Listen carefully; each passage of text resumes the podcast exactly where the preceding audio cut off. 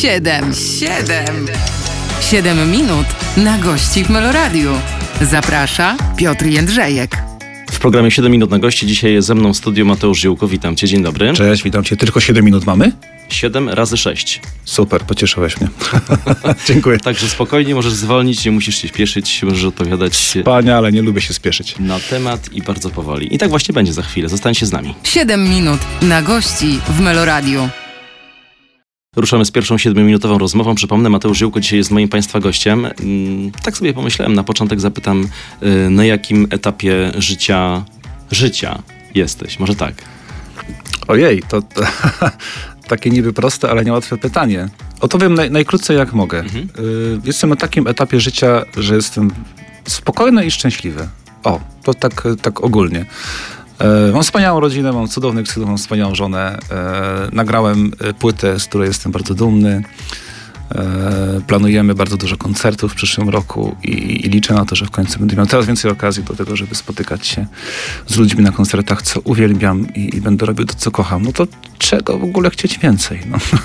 A masz takie czasami poczucie, że ci brakuje tego kontaktu, że ci brakuje na przykład, y, y, nie wiem, koncertu, siedząc y, w domu, myśląc sobie tak, że jest spokój, jest cisza, jest fajnie, jest rodzina, ale tak przydałoby się trochę tych emocji zgarnąć. Bardzo tego brakuje. Wiesz, życie artysty, y, tak, tak doszedłem do tego po jakimś czasie, to jest y, życie pełne paradoksów. I, I ten paradoks u mnie polega na tym, że kiedy jestem w domu, tak tydzień, dwa, y, ja kocham moją rodzinę, naprawdę.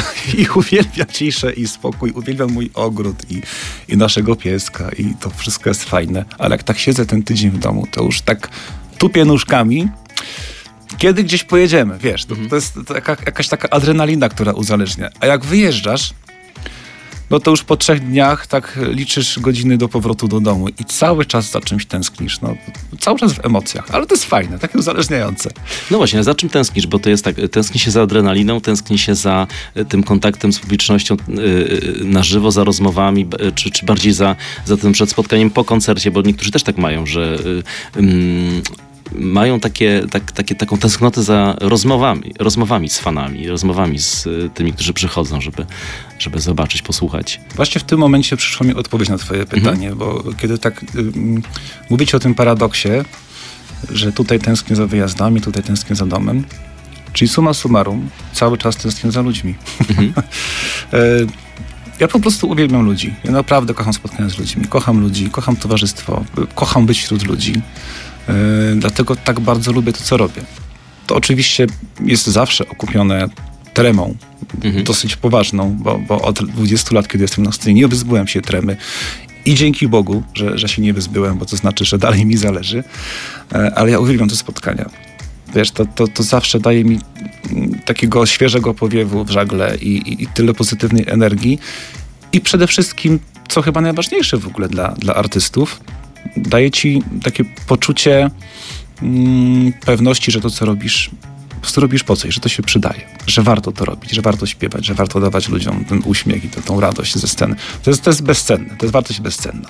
Wróciłeś teraz z nową płytą y, po dłuższym czasie. Pięć lat. Mhm. No właśnie, to też, też, też kwestia względna. Niektórzy wydają na przykład co, co rok czy co, co dwa lata regularnie. No mówię po dłuższym czasie, no, no to może inaczej zapytam, czy to jest długo dla ciebie? Myślę, że długo. Mhm. Myślę, że długo. Ja, ja też e, tak naprawdę ten okres mi się troszeczkę ciągnął. E, nawet jak teraz mówię o tym, że to jest 5 lat, to sam się dziwię, że w sumie tak krótko. bo, bo to dla mnie było jak 10 lat. Mhm. Dwa lata po, po premierze płyty tak naprawdę graliśmy mnóstwo koncertów. I kiedy przymierz... Więc ten czas e, tak szybko wtedy, wiesz, biegł. Mm, Kiedy już przymierzałem się do kolejnego albumu, no to nagle, wiesz, trach, pandemia, to wszystkie dziwne różne rzeczy i nawet nie sądziłem, że tak mnie to wszystko po prostu życiowo i mentalnie i artystycznie rozwali. Jakoś tak zleciało te pięć lat, ale wierzę, że wszystko w życiu dzieje się w odpowiednim momencie i to był odpowiedni moment i odpowiedni czas na to, żeby tą płytę nagrać. A powiedz, jaki masz, y, masz sposób, czy też y, jakieś swoje, y, swoje sposoby na, y, na, na przebój? Czy myślisz o tym, kiedy, kiedy tworzysz, kiedy na przykład pierwszy raz, pierwszy raz odsłuchujesz? Pytam w kontekście tych y, twoich utworów, które tam biją milionowe rekordy przecież na, na, na, na serwisach streamingowych. No, ja myślę, że nie ma recepty na przebój. Jeżeli wchodzisz do studia i, i od, razu, od razu szukasz e, przepisu na, na hita, to jest katastrofa, nie? To już mm, cała prawda i, i cała sztuka tak naprawdę idzie do kosza. Sęk w tym, żeby w tym wszystkim zachować przede wszystkim prawdę i, i, i serce. A później, tak, to są takie momenty, kiedy siadamy i słuchamy tych piosenek i zastanawiamy się, która piosenka ma największy potencjał, czy w ogóle ma jakiś potencjał y, radiowy, w cudzysłowie oczywiście. Mm, Nie jest dla nikogo tajemnicą, że wszyscy artyści też o tym myślą po jakimś czasie. Ale fajne jest to, czy dobre jest to wtedy, kiedy myślisz o tym już po całym procesie twórczym, tak?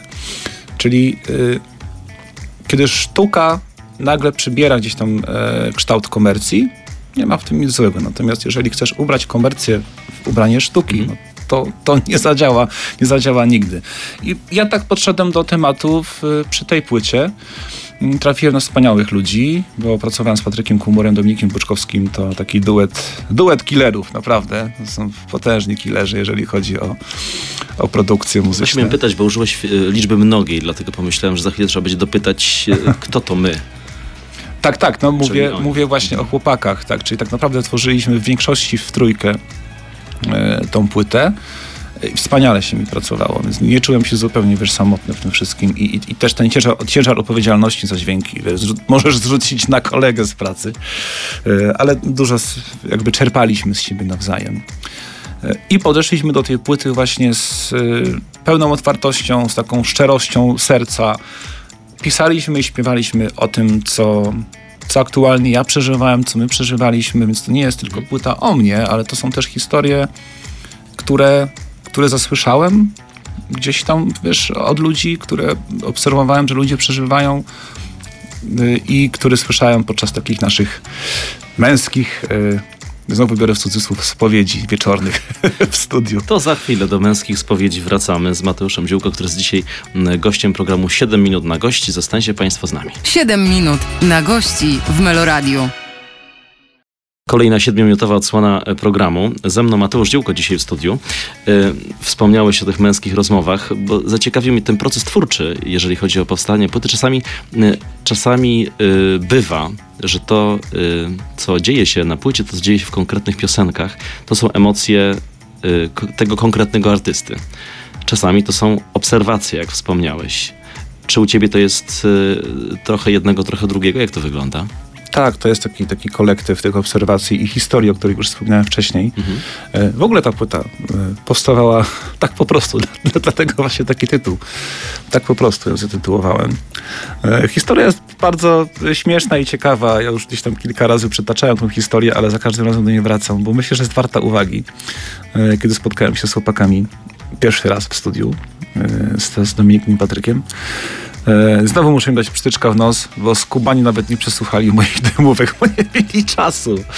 Byli tak zajęci. I ja siedziałem na tarasie. Jeszcze wtedy paliłem fajki. Rzuciłem już, żeby było jasne.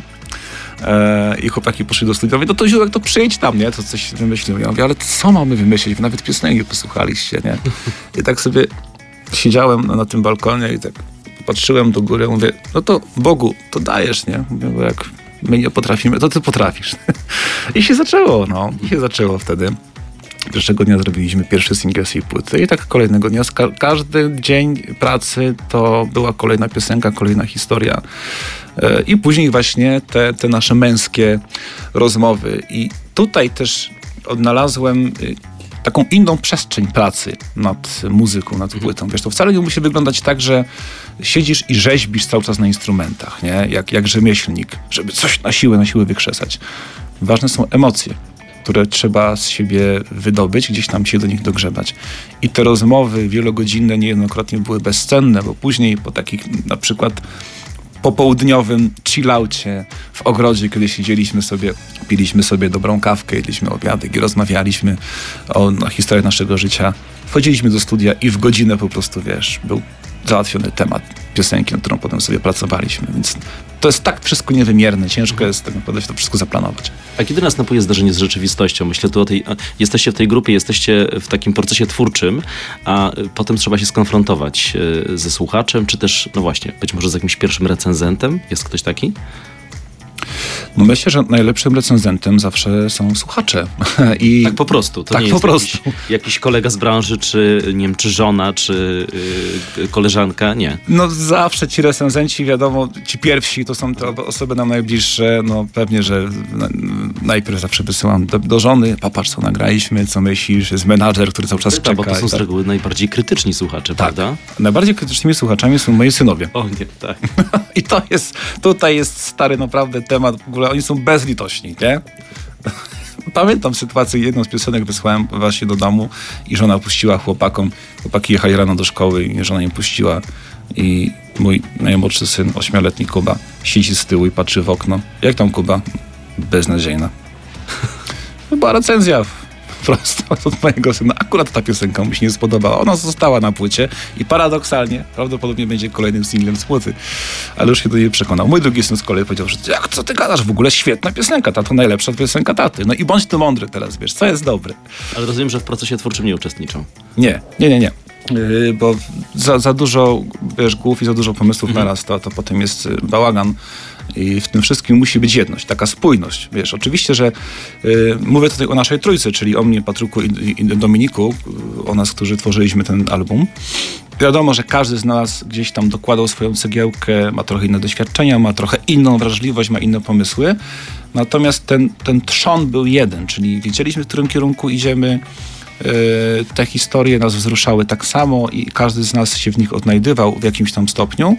Yy, Dlatego mieliśmy, yy, mieliśmy wspólny mianownik i na tej podstawie mogliśmy budować właśnie tą, tą całość i dopełniać się nawzajem. A jesteście takim, takim zespołem, taką grupą facetów, którzy mają te same, nie wiem, te same problemy, te same fascynacje. Myślę, że Te wszyscy, wszyscy faceci mają bardzo podobne problemy. Naprawdę? Jeżeli już w to pójdziemy, chcesz o tym pogadać? Może nie do końca. To może po 23. E, ale tak, tak, aż tak. No, wiesz. Każdy z nas ma różne, różne historie w życiu, o których może niekoniecznie chciałby publicznie opowiadać. I nie ma w tym nic złego. Ale zaufanie jest, jak rozumiem. Tak, tak jest zaufanie. Właśnie, to jest bardzo dobra rzecz, o której wspomniałeś. Zaufanie to jest, to jest podstawa. Bo w ogóle cały proces twórczy, tworzenie muzyki, granie muzyki, tworzenie sztuki, to jest tak naprawdę obnażanie się, wiesz. To, ja wychodzę na scenę i y, paradoksalnie ja przed tymi ludźmi się rozbieram, wiesz. Ja rozbieram swoje serce pokazuję i swoją duszę po prostu ludziom jak na dłoni. Jeżeli ktoś, wiesz, wsłucha się w to, co śpiewam, wczyta się w teksty piosenek, to on doskonale będzie wiedział, kim jestem i co, co przeżyłem i kim byłem w życiu i, i kim już nie jestem i tak dalej. No widzisz, dlatego ja pytałem o ten cudzysłów, bo jeżeli się No. włoży w cudzysłów, to wtedy jest łatwiej. A jeżeli się y, tego nie zrobi, no to wtedy właśnie tak jak mówisz, to wtedy wystawiasz się całkowicie. Ale na tym polega prawda, wiesz? I, i, i na tym polega Z tym chyba... walczyć nie chcesz. Nie chcę z tym walczyć, nie, bo, bo nie, nie chcę walczyć z prawdą. No, jeżeli przeżyłem w życiu mm, wiele trudnych momentów, wiele trudnych y, chwil i trudnych sytuacji, których sam też niejednokrotnie byłem sprawcą, to wierzę w to, że, że wiesz, Bóg postawił mnie w takim miejscu w życiu i na ziemi i ma, mam na myśli tutaj scenę i możliwość śpiewania, żebym mógł o tym śpiewać i, i opowiadać. I wierzę też głęboko w to, że naprawdę muzyka i dźwięki mają potężną moc, wiesz, trafiania do, do ludzkich serc, nie? Wiesz, tak jak trafia do nas poezja, trafia do nas dobry film, tak samo muzyka potrafi wywrzeć potężny wpływ na nas. Yy, A żeby to zrobić, to ja nie mogę kłamać, nie? Nie mogę oszukiwać rzeczywistości. Więc zaufanie, tak. Właśnie w, w tym procesie twórczym, kiedy siedzimy w studiu, musimy dojść do momentu i doszliśmy do momentu, w którym nie baliśmy się mówić wprost o swoich przeżyciach, o swoich traumach, o swoich historiach. A my dosz- doszliśmy do momentu, w którym kończy się nam 7 minut. Bardzo mi przykro. Wracamy za chwilę. Mateusz Ziółko. Mnie nie przykro, bo wrócimy za chwilę. do Super. rozmowy. 7 minut na gości w Meloradiu. Mateusz Ziółko dzisiaj jest moim Państwa gościem. E, Siedzimy w studiu Melradio, rozmawiamy sobie o nowej płycie, o emocjach, o uczuciach, o scenie, a teraz chciałbym za, zapytać się e, o geograficzne trochę wycieczki, bo tak po Polsce cię, e, cię nosi, rzuca. Zubrzyca Dolna, dobrze mówię? Tak, to moja rodzinna miejscowość. Tak. Stamtąd jesteś. Nie chciałbym też tak wchodzić za bardzo w twoje prywatne życie, ale rozumiem, że możemy o tych twoich miastach, o tych miejscowościach tak, śmiało. ulubionych, ukochanych opowiedzieć. No bo raczej na południe cię ciągnie niż na północ. Tak, no jestem wiernym południowcem, jestem góralem z pochodzenia. Z dziada, pradziada. Się, ja mówię, śmieję się, że jestem góralem z rodowodem. Także przynajmniej te cztery pokolenia wstecz mam pewność, że wiesz, tam jest góralska krew. Więc trzymam się tych południowych stron. Dobrze mi tam. A powiedz, a co, no dobrze, to teraz zatrzymajmy się przy tym rodowodzie i co, co się z tym wiąże? Bo czasami przychodzą tu na przykład aktorki, które są ze Śląska. Mówię, jestem Ślązaczką i ja wtedy muszę tak trochę się wycofać, bo mhm. to oznacza, że ona będzie y, zaraz mówiła, że to jest jakaś mega energia i bardzo y, y, dziewczyna twardo stojąc, stąpająca po ziemi. To teraz ty, jak, jak że jesteś tym góralem z rodowodem, to jaki jesteś? Właśnie to jest dosyć ciekawa przestrzeń, bo ja obstaję przy tym głęboko, że tak naprawdę no, no, miejsce pochodzenia nie powinno określać naszej tożsamości mhm. kompletnie. Jakieś tam te lokalne czy narodowe przywary czy cechy osobowości pewnie w nas są z racji środowiska, w którym się obracamy. No górale to mają taką opinię hartych ludzi, nie? Mhm. Twardzi, są tacy twardzi. Z wrażliwością się nie kojarzą. Generalnie tak powierzchownie chyba nie. Chociaż tutaj taki paradoks trochę jest znowu, wiesz, bo na pewno przestrzeń, w której górale żyją. Znaczy dzisiaj to już jest wiesz, inna rzeczywistość, bo mamy rozwój technologiczny i tak dalej, więc y, to już nie jest ta rzeczywistość, w której górale żyli lat temu 100 czy 150, wiesz, kiedy uprawiano rolę i naprawdę trzeba było ciężko pracować, żeby przeżyć.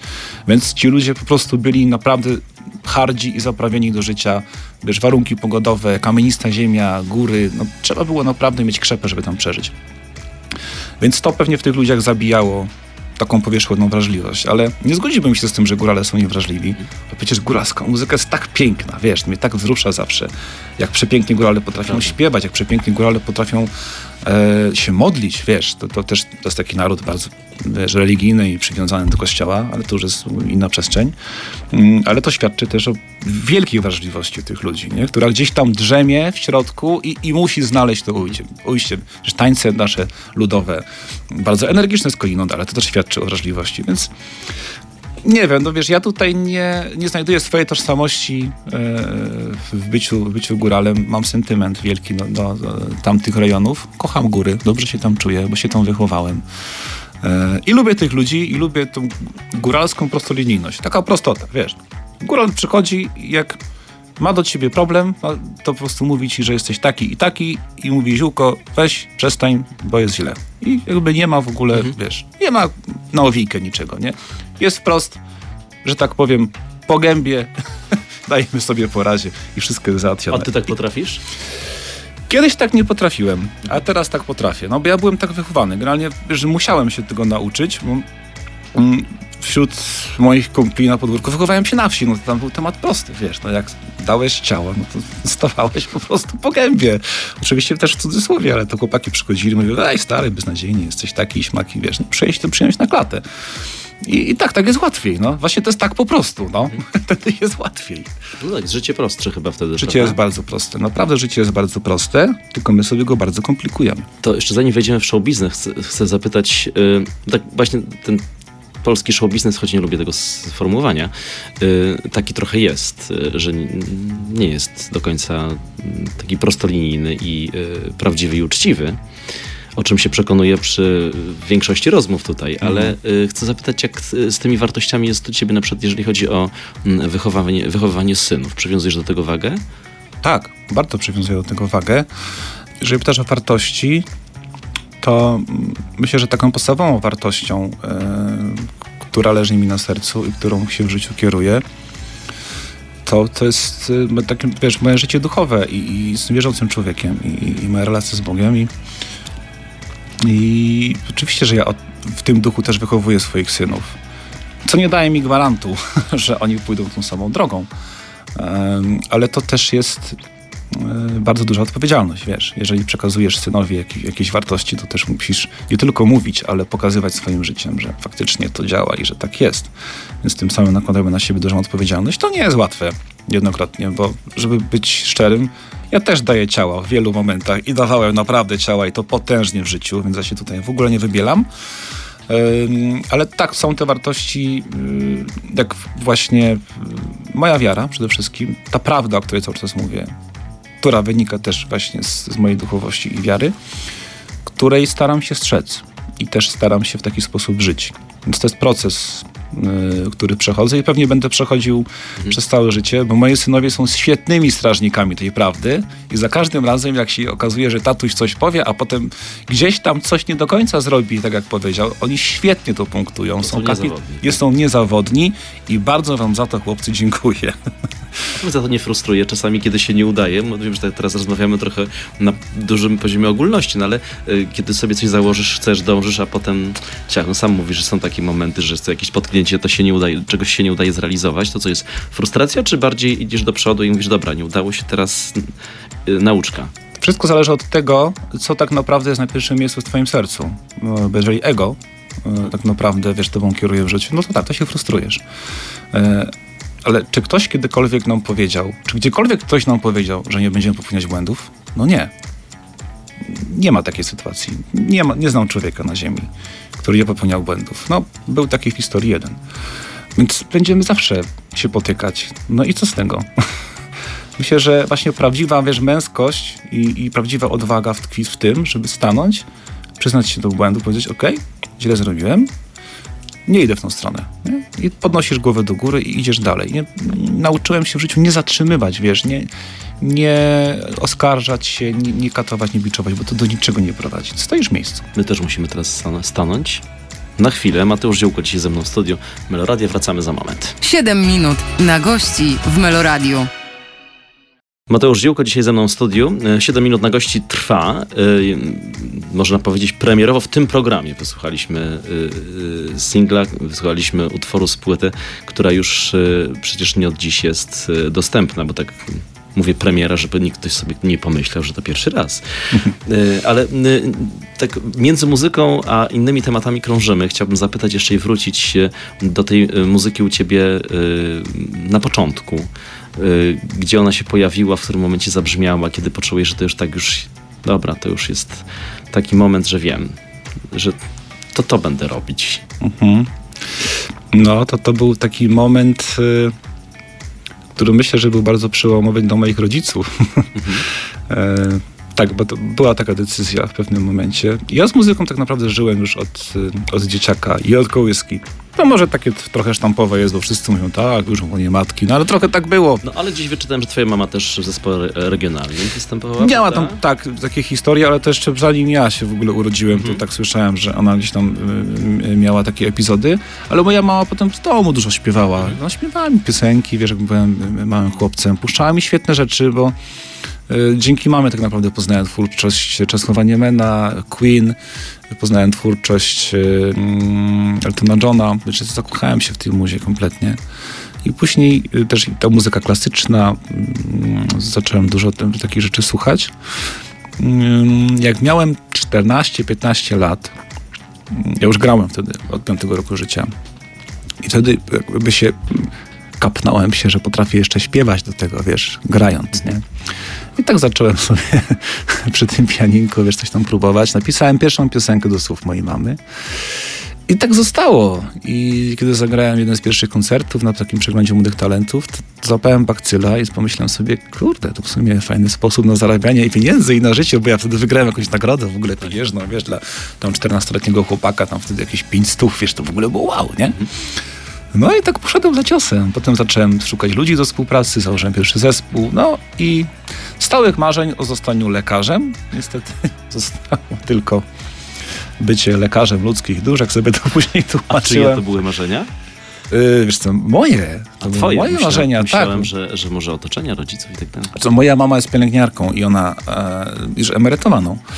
Mm, I ją- ją zawsze gdzieś tam bardzo ciągnęło wiesz, do szpitala i dlatego też do dzisiaj w ogóle kocha ludzi i, i myślę, że ta moja empatia to też gdzieś tam, wiesz, wyssana z mlekiem matki po niej. E, I ja naprawdę chciałem być lekarzem. To mnie zawsze bardzo kręciło. Lubiłem biologię, w ogóle interesowałem się tym bardzo. Ale jak zacząłem grać i śpiewać i scena nie pochłonęła, no to niestety nauka trochę poszła na bok. I tak zostało do dzisiaj. Czyli jesteś takim e, typem e, artysty ponad wszystko? Tak. tak? Tak, postawiłem wszystko na jedną kartę. Były momenty w życiu, w których zastanawiałem się, czy dobrze, bo, bo brakowało mi, wiesz, tej takiej drugiej nogi, żeby się czasami podeprzeć, bo, bo nie zawsze było kolorowo.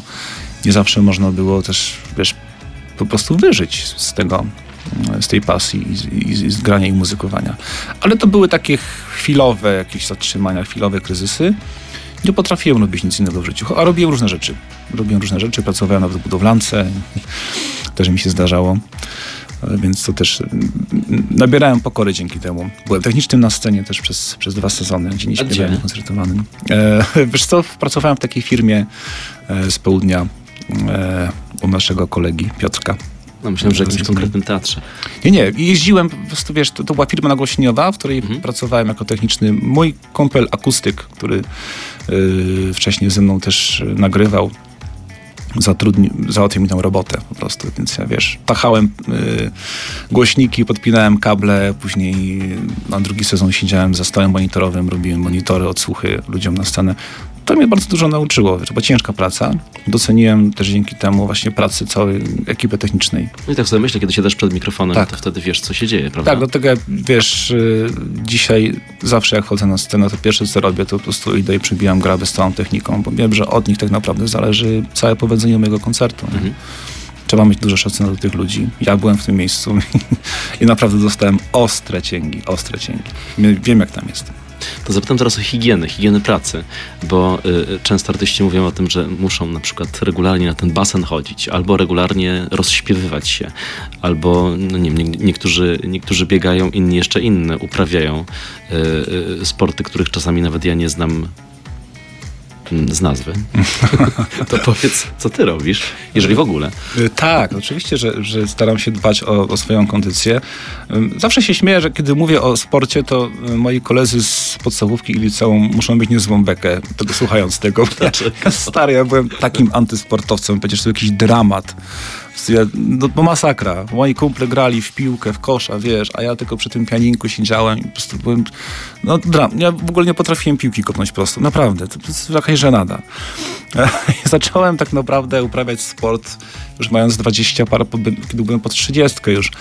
E, I odkryłem crossfit wtedy, wiesz, i to był pierwszy taki moment w życiu. Moja żona mnie to wtedy w to wciągnęła, bo tam zaczęliśmy z takim trenerem e, wspólnie trenować. I zobaczyłem, jak to fajnie jest być w formie, wiesz. E, I dzisiaj pilnuję tego sam.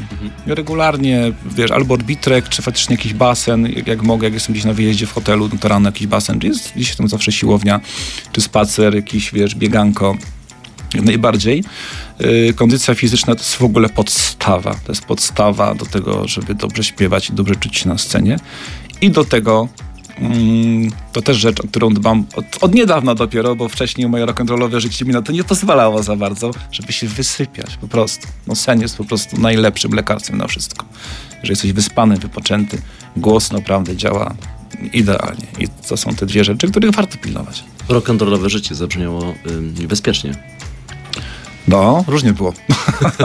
Ale było wesoło. Dobrze, tutaj robimy przerwę krótką. Mateusz Żyłko opowiada o y, swoich losach. Za chwilę wracamy. 7 minut na gości w Meloradiu. Program 7 minut na gości trwa. Mateusz Ziółko ze mną w studiu. Słowo pokora przed chwilą padło na naszej antenie, więc w ten wątek chciałbym wejść i zapytać cię, bo to chyba różnie bywa. Y, Niektórzy pokory nabierają, a niektórzy wręcz przeciwnie. Im dalej idą w y, karierę, tym chyba im się bardziej wydaje, że są już y, ponad pewne sprawy. Obserwujesz to? Tak, obserwuję to bardzo często i sam też to zaobserwowałem u siebie w pewnym momencie. Czego na tamtą chwilę nie byłem świadomy, a dzisiaj, kiedy patrzę na swoje życie, na swoją przeszłość, już z innej perspektywy, no to widzę w sobie w przeszłości te zachowania, kiedy ego faktycznie brało górę. To znowu wracamy do, do tego, co wcześniej powiedziałem, że kiedy pozwolisz swojemu ego właśnie prowadzić cię przez życie, to, to są takie sytuacje, kiedy tak naprawdę już nie wiesz, czym jest pokora yy, i następuje nieodpowiednie ułożenie priorytetów i wartości w życiu. Uświadomiłem sobie po wielu latach na scenie, że to nie, e, nie ludzie są dla mnie, tylko ja jestem dla nich. Że to ja jestem właśnie tym źródłem i, i, i tą przestrzenią i to ja jestem tym gościem, który powinien jakby służyć tym ludziom, wiesz, czyli dawać z siebie, to to nie ja mam czerpać z ludzi, tylko ja muszę, ja muszę po prostu tym ludziom dawać, wiesz, ciepło, dobrą energię, dobre emocje mhm. i, i, o tym śpiewać. E, I to działa później w dwie strony, że ci ludzie po prostu to, to, to, to dają, ale najpierw trzeba te priorytety odpowiednio ułożyć i to stawia w miejscu pokory. No tak, ale to jest y, taka y, myśl, która przychodzi sama, czy to jest y, jakaś rozmowa z kimś, y, czy jakiś impuls z zewnątrz, czy jakieś bardzo ważne wydarzenie, no, znowu na dużym poziomie ogólności specjalnie o tym. Tak, tak, sposób. rozumiem, rozumiem, bardzo, bardzo inteligentnie zadałeś pytanie. to jest wielowątkowa sytuacja, mhm. wiesz? Myślę, że wiele wydarzeń w moim życiu spowodowało, że do, jestem dzisiaj w takim, a nie innym momencie. To te decyzje, które podejmujemy właśnie często przez pryzmat swojego ego, później jakby w swoim finalnym rozrachunku pokazują nam, że jesteś po prostu w złym miejscu, nie? E, I to były te momenty, w których zacząłem sobie przewartościowywać e, wiele rzeczy, i uświadomiłem sobie, że gdzieś zatraciłem prawdę w tym, co robiłem. Y, stąd właśnie to obnażenie się, stąd y, taka, ta bezczelna prawda właśnie na płycie, ta bezczelna prawda w śpiewaniu, w mówieniu o sobie, y, bo wiem, że wiesz, kiedy, kiedy mówisz prawdę, to nikomu niczego nie musisz dowadniać, mhm. bo prawda broni się sama, po prostu. Po prostu. To jest właśnie tak proste, a tak trudne. Bo tru trudno jest mówić prawdę o sobie, bo ludzie się tego boją. Wstydzimy się wiesz, swojej przyszłości, wstydzimy się swoich decyzji. No ale przepraszam, no kurde, taki jestem, tak? No, taki byłem, tak robiłem, a nie inaczej, więc dlaczego mam kłamać, nie? No tak, jeżeli chodzi o uczucie, emocje, przeszłość, jak, nie wiem, związki i tak dalej, to myślę, tak sobie myślę, że to jeszcze gdzieś uchodzi, ale jeżeli na przykład wchodzi się w politykę, jakieś kwestie światopoglądowe, w twórczości też przecież mamy tak. z tym do czynienia w wielu przypadkach, to wtedy zaczyna się robić niebezpiecznie. Mm, jak to widzisz? Wchodzisz to w ogóle w takie, w takie dyskusje? Wchodzisz y, w tej, nie pytam o prywatne rozmowy, ale w tej takiej, załóżmy, publicznej y, twojej wersji, w, w, w, w takie dywagacje? W ogóle nie wchodzę w politykę. Y, kompletnie nie wchodzę w dyskusję i w jakieś wykłócanie się na temat jakichś swoich ideologii i światopoglądów. Mogę jasno wyrazić swoją opinię i swój światopogląd.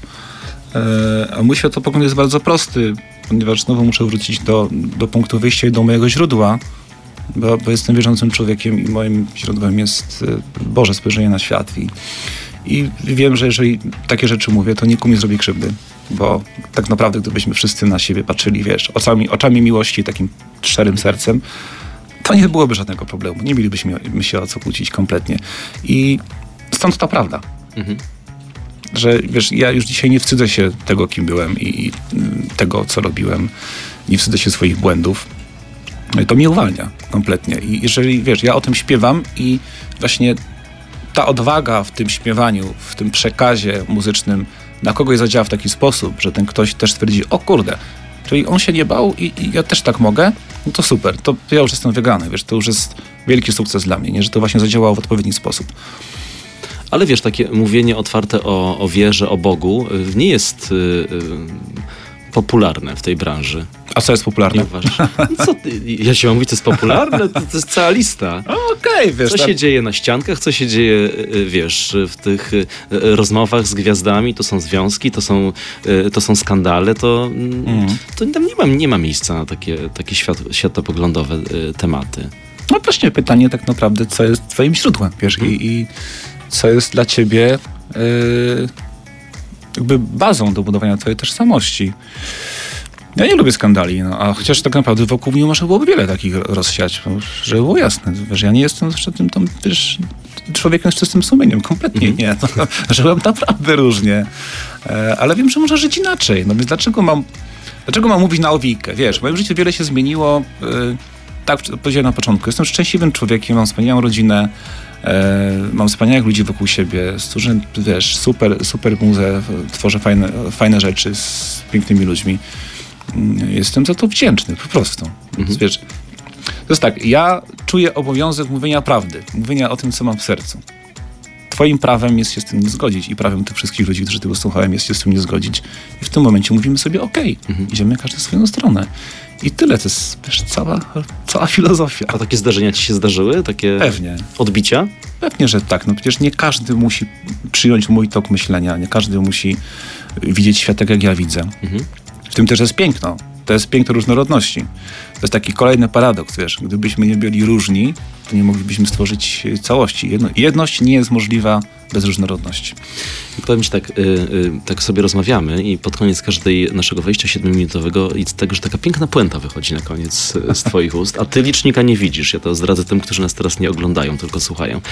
I tak właśnie nas, nasz czas dobiegł końca. Za chwilę wracamy. Mateusz Ziółko jest moim gościem. 7 minut na gości w Meloradiu.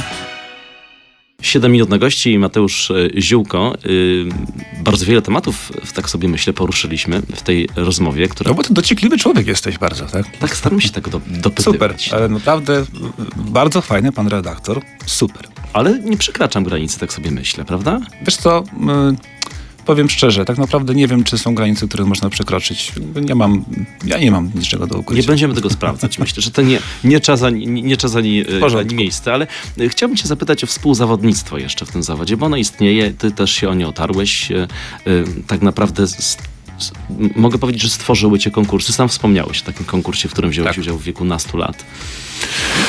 Tak, tak. I no, prze- przeszedłem trochę tych, tych historii. Faktycznie, kiedy byłem nastolatkiem, tych konkursów troszeczkę było. Wiesz, to tak naprawdę są takie jedyne przestrzenie, w których możesz się gdzieś pokazać, nie? I to za friko. No umówmy się, to jest wtedy bardzo ważne, bo zgłaszasz swój udział w konkursie, yy, masz możliwość pokazania się szerszej publiczności. No i każdy z nas gdzieś przecież w każdym zawodzie, to tak samo działa, w każdej przestrzeni. Potrzebujemy takiego przyklepania. O, fajny jesteś, super, dobrze robisz. No, potrzebujemy tego i nie ma w ogóle się co z tym kłócić. Tak jesteśmy skonstruowani i okej, trzeba to przyjąć. E, Ale właśnie, to współzawodnictwo. To jest y, mm, dobry temat, który poruszyłeś. E, Bo to jest niedobre. Jeżeli chodzi o muzykę, to jest bardzo niedobre. Wiesz co, przekonałem się w, o tym, kiedy byłem w The Voice of Poland. Mm, I, I pamiętam swoje nastawienie, kiedy naprawdę przeszedłem ten program kompletnie bez żadnej tremy, bez żadnej spiny, wiesz, bez, bez żadnego spinania się na walkę o coś, udowadnienie y, komuś czegokolwiek. Wtedy tak naprawdę mnie uderzyło to, kiedy staliśmy na ringu z Ernestem Staniaszkiem, bo były te walki takie, wiesz, między Tak, tak. sobą, nie? I pamiętam, stałem na tej scenie i myślę sobie, kurde, ale przecież muzyka nie może być ringiem. Przecież my nie po to tu jesteśmy, żeby ze sobą walczyć, tylko żeby śpiewać dla ludzi, nie? I totalnie wtedy odpuściłem.